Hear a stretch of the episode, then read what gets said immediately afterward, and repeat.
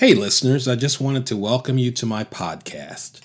This is my Hello World podcast without all the bells and whistles you'll hear in future episodes. So, what is Moonshot Exec? Well, it's a project of mine consisting of a weekly podcast and blog to take on various topics relevant to the industrial and B2B space. Now, I'm not going to talk too much about myself in this intro podcast, but it's important to say that I focused most of my career on B2B, and I found my career calling once I transitioned into the natural resources and process manufacturing spaces. My passion resides in how things are made, extracted, processed, and distributed. As I say on my website, moonshotexec.com, in an increasingly digital world, the extraction, production, and distribution of physical things still matter. In fact, digital transformation ensures that the making of things will be much more efficient, more personalized, and more safe in the future. From machine learning to the Internet of Things to additive manufacturing and other tools, this is an incredible time to be an industrial executive. But you have to be tuned into what's happening. I will help you connect the dots.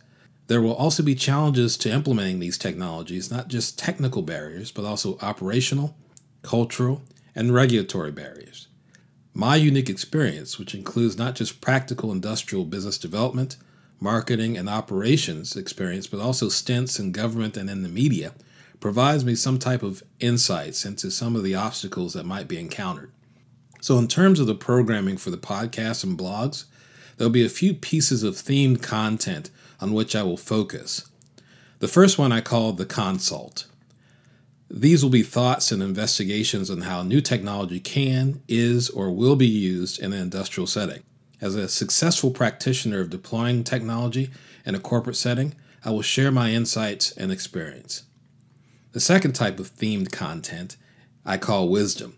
I talk to everybody I can, and my goal is to interview executives who have been there and done that, and to share this wisdom with you, the listeners. Third, I call learnings. I recently taught a course on advanced marketing at a local college here. It was a fantastic experience with amazing students from around the world. It was an immense joy to teach and meld theory with practice, and I realized there was so much theory I had forgotten since graduate school. Further, marketing and strategy have evolved with the introduction of social media and other platforms. I hear sometimes that it's hard to prove ROI of some of these new tools especially in the B2B industrial space. I truly beg to differ.